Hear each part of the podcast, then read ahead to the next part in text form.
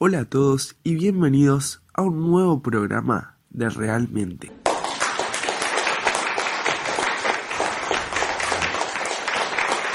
Esta serie de programas es guionada por un adolescente y pensada para gente de mi edad, aunque como hablamos de la mente humana, los episodios son de interés general, o por lo menos eso intento. El tema de hoy genera mucha curiosidad, sobre todo en los jóvenes, pero como comentaba antes, también espero que lo que hablemos hoy le sirva a toda la audiencia. Porque todos tenemos acceso a ellas, porque muchas tienen sus beneficios y todas tienen sus contras, y porque afectan nuestro cerebro de diversas formas, hoy vamos a hablar de drogas. Empecemos por definir qué es una droga. Según la Organización Mundial de la Salud, la palabra droga es un término de uso variado que en medicina se refiere a toda sustancia con potencial para prevenir o curar una enfermedad. En el lenguaje coloquial en español, el término suele referirse concretamente a las sustancias psicoactivas y a menudo, de forma aún más concreta, a las drogas ilegales. Para que este programa sea completo, vamos a hablar un poco de los dos tipos, tanto de las que sirven para prevenir o tratar enfermedades y las que se consumen con otra finalidad.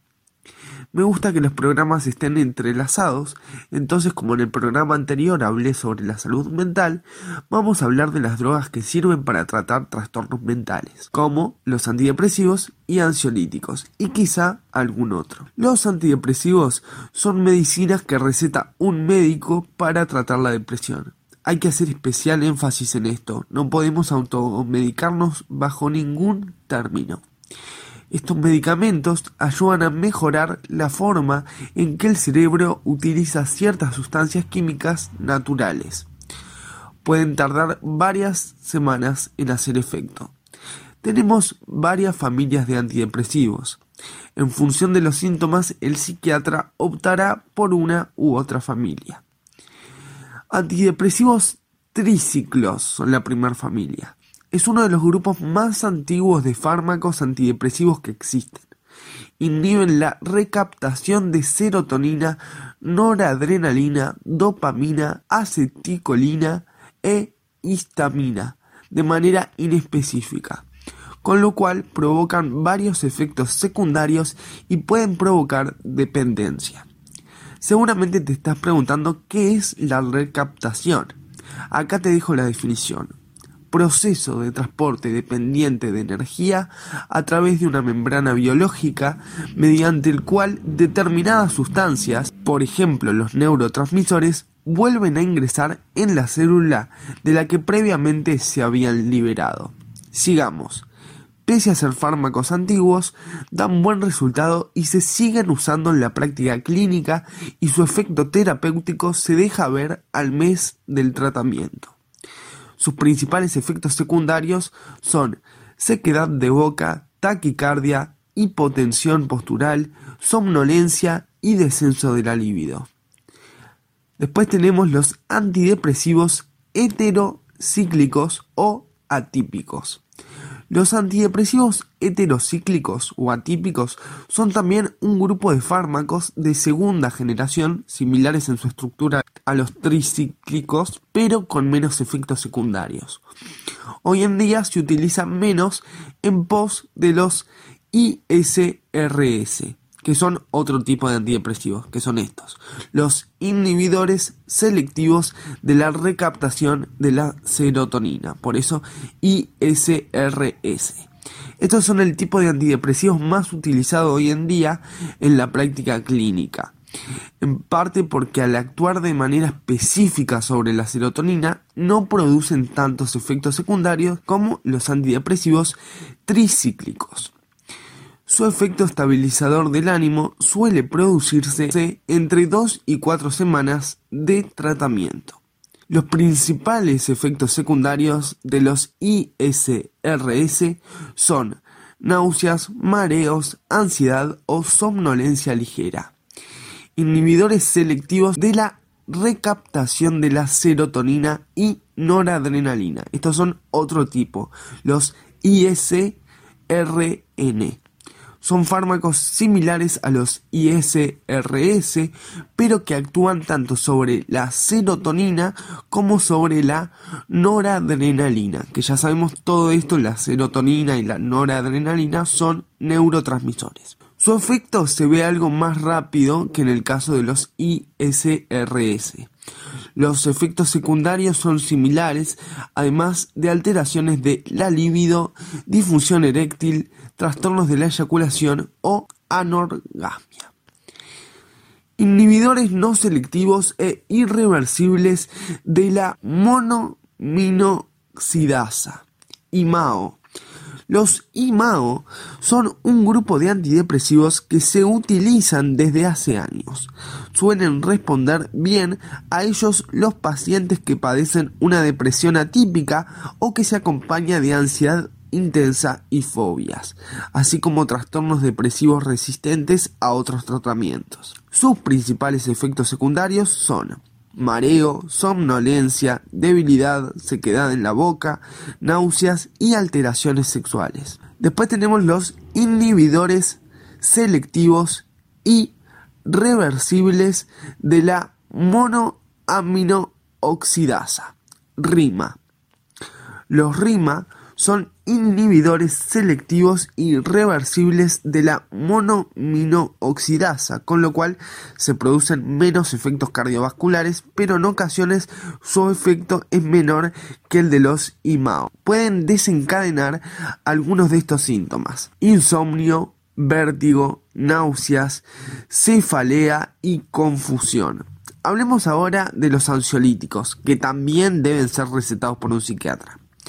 Un ansiolítico o tranquilizante menor es un fármaco psicoactivo, medicamento u otra sustancia que afecta el funcionamiento del encéfalo y provoca cambios en el estado de ánimo, la percepción, los pensamientos, los sentimientos o el comportamiento. Eso que les acabo de leer es lo que es un psicoactivo. Lo repito, es un medicamento u otra sustancia que afecta el funcionamiento del encéfalo y provoca cambios en el estado de ánimo, la percepción, pensamientos, los sentimientos o el comportamiento volvemos a lo que es un ansiolítico. Entonces un ansiolítico tranquilizante menor es un fármaco psicoactivo con acción depresora del sistema nervioso central destinado a disminuir o eliminar los síntomas de la ansiedad esperando no producir sedación o sueño.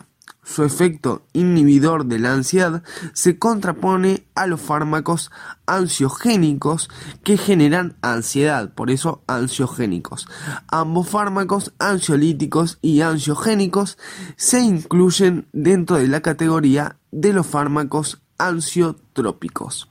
Hay tres tipos de ansiolíticos, los que producen además un efecto sedante hipnótico, como lo son los benzodiazepinas, barbitúricos y memprobamato.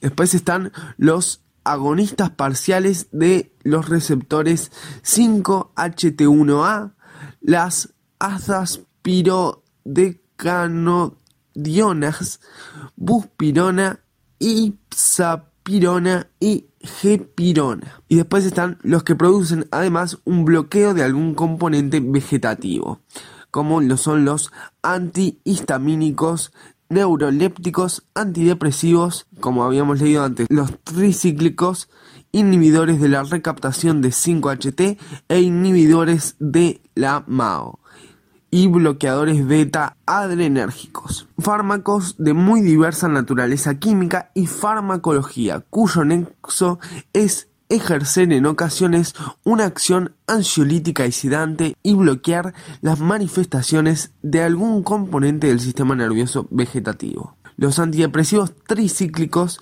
los inhibidores de la recaptación 5-HT y los inhibidores de la monoaminooxidasa muestran eficacia ansiolítica en trastornos ansiosos en trastornos ansiosos cuyo síntoma principal consiste en ataques de pánico. Ahora sí, vamos a la parte más esperada de este episodio. Hablemos de marihuana. Toda la información la saqué de National Institutes of Health, Tremenda pronunciación. Cuando se fuma marihuana, el THC y otras sustancias químicas de la planta pasan de los pulmones al torrente sanguíneo, que rápidamente los transporta a través del cuerpo y hasta el cerebro. La persona comienza a sentir los efectos en forma casi inmediata. Muchos experimentan una euforia placentera y una sensación de relajación. Otros efectos comunes que pueden variar ampliamente de persona en persona incluyen una mayor percepción sensorial, por ejemplo colores más brillantes, risa, alteración de la percepción del tiempo y aumento del apetito. Si la marihuana se consume en alimentos o bebidas, los efectos demoran un poco más.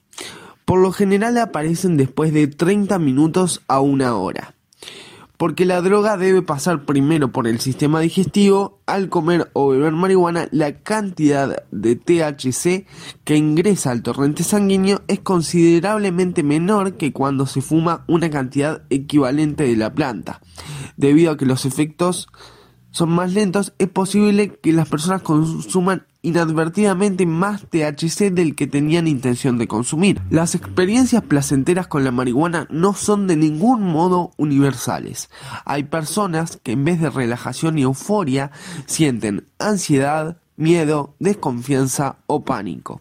Estos efectos son más comunes cuando se consume demasiada cantidad, cuando la marihuana es más potente de lo esperado o si la persona no tiene experiencia. Quienes han consumido grandes dosis de marihuana pueden experimentar una psicosis aguda que vendría a ser una esquizofrenia que incluye alucinaciones, delirio y la pérdida del sentido de identidad personal. Estas reacciones desagradables, si bien temporáneas, se diferencian de los trastornos psicóticos más duraderos como la esquizofrenia, que pueden estar relacionados con el consumo de marihuana en personas vulnerables. Pero, ¿existe una conexión estrecha entre el consumo de marihuana y los trastornos mentales? Varios estudios han asociado el consumo de marihuana con un mayor riesgo de trastornos psiquiátricos, incluidos la psicosis, que es la esquizofrenia, como ya les dije. La depresión, la ansiedad y los trastornos por consumo de drogas pero no siempre es fácil determinar si el consumo es efectivamente la causa de estos trastornos o en qué medida los causa. Se ha comprobado que la cantidad de droga que se consume, la edad a la que se consume por primera vez y la vulnerabilidad genética de la persona son todos factores que influyen en esta relación. Las pruebas más sólidas hasta ahora se refieren a una conexión entre el consumo de marihuana y los trastornos por consumo de drogas, y entre el consumo de marihuana y trastornos psiquiátricos en personas que tienen una vulnerabilidad preexistente, genética o de otro tipo. Desde ya les aviso que se podría hacer un programa solo con esta pregunta, así que si lo quieren escríbanme al Instagram arroba realmente barra baja investiga. Si bien cantidades detectables de THC pueden permanecer en el organismo durante días o incluso semanas después del consumo, los efectos visibles de fumar marihuana por lo general duran entre una y tres horas. Los de consumir alimentos o bebida con marihuana pueden durar muchas horas. La marihuana disminuye marcadamente la capacidad de juicio, la coordinación motriz y el tiempo de reacción, y los estudios han identificado una relación directa entre la concentración de THC en la sangre y el deterioro de la capacidad para conducir. La marihuana es la droga ilegal que se encuentra con mayor frecuencia en la sangre de conductores que tuvieron accidentes de automóvil, incluidos accidentes fatales. Dos extensos estudios europeos hallaron que los conductores con THC en la sangre tenían aproximadamente el doble de probabilidades de ser los culpables de un accidente fatal que los conductores que no habían consumido drogas, incluido el alcohol. Sin embargo, el rol de la marihuana en los accidentes automovilísticos a menudo no es claro porque la droga puede detectarse en los líquidos corporales días e incluso semanas después del consumo y con frecuencia las personas la combinan con alcohol. El consumo de marihuana puede llevar al consumo problemático, conocido como trastorno de consumo de marihuana, el cual puede tomar la forma de adicción en casos graves. Datos recientes sugieren que el 30% de las personas que consumen marihuana pueden sufrir el trastorno por consumo de marihuana en alguna medida. Las personas que comienzan a consumir marihuana antes de los 18 años tienen entre 4 y 7 veces más probabilidades de adquirir un trastorno por consumo de marihuana que las personas adultas. Los trastornos por consumo de marihuana por lo general se asocian con la dependencia, que es cuando una persona presenta síntomas de abstinencia cuando no consume la droga. Quienes consumen frecuentemente marihuana a menudo reportan irritabilidad, dificultad para dormir, problemas de estado de ánimo, menos apetito, deseos intensos de la droga, inquietud o varias formas de molestias físicas que alcanzan un máximo en la primera semana después de dejar el consumo y duran hasta dos semanas. La dependencia de la marihuana se da cuando el cerebro se adapta a grandes cantidades de la droga y reduce la producción de sus propios neurotransmisores endocannabinoides y la sensibilidad a ellos. Me pareció bien agregar estos datos al programa porque muchas veces se habla de la marihuana como una droga que no produce nada malo y esto no es así. Pero por supuesto que tiene que ser legal porque sabemos que con la ilegalidad no solucionamos nada y simplemente fomentamos el narcotráfico. Además hay otras drogas como el alcohol que son legales y también producen efectos malignos al organismo. El programa está quedando larguísimo, pero hay mucho más para comentar. Si quieren una segunda parte, ya saben, arroba realmente barra baja investiga mi Instagram, me escriben y hacemos otro. Pasale el programa a algún amigo que quizás lo está necesitando, espero que te haya servido. El próximo programa va a tratar de sexualidad. Que pases muy bien.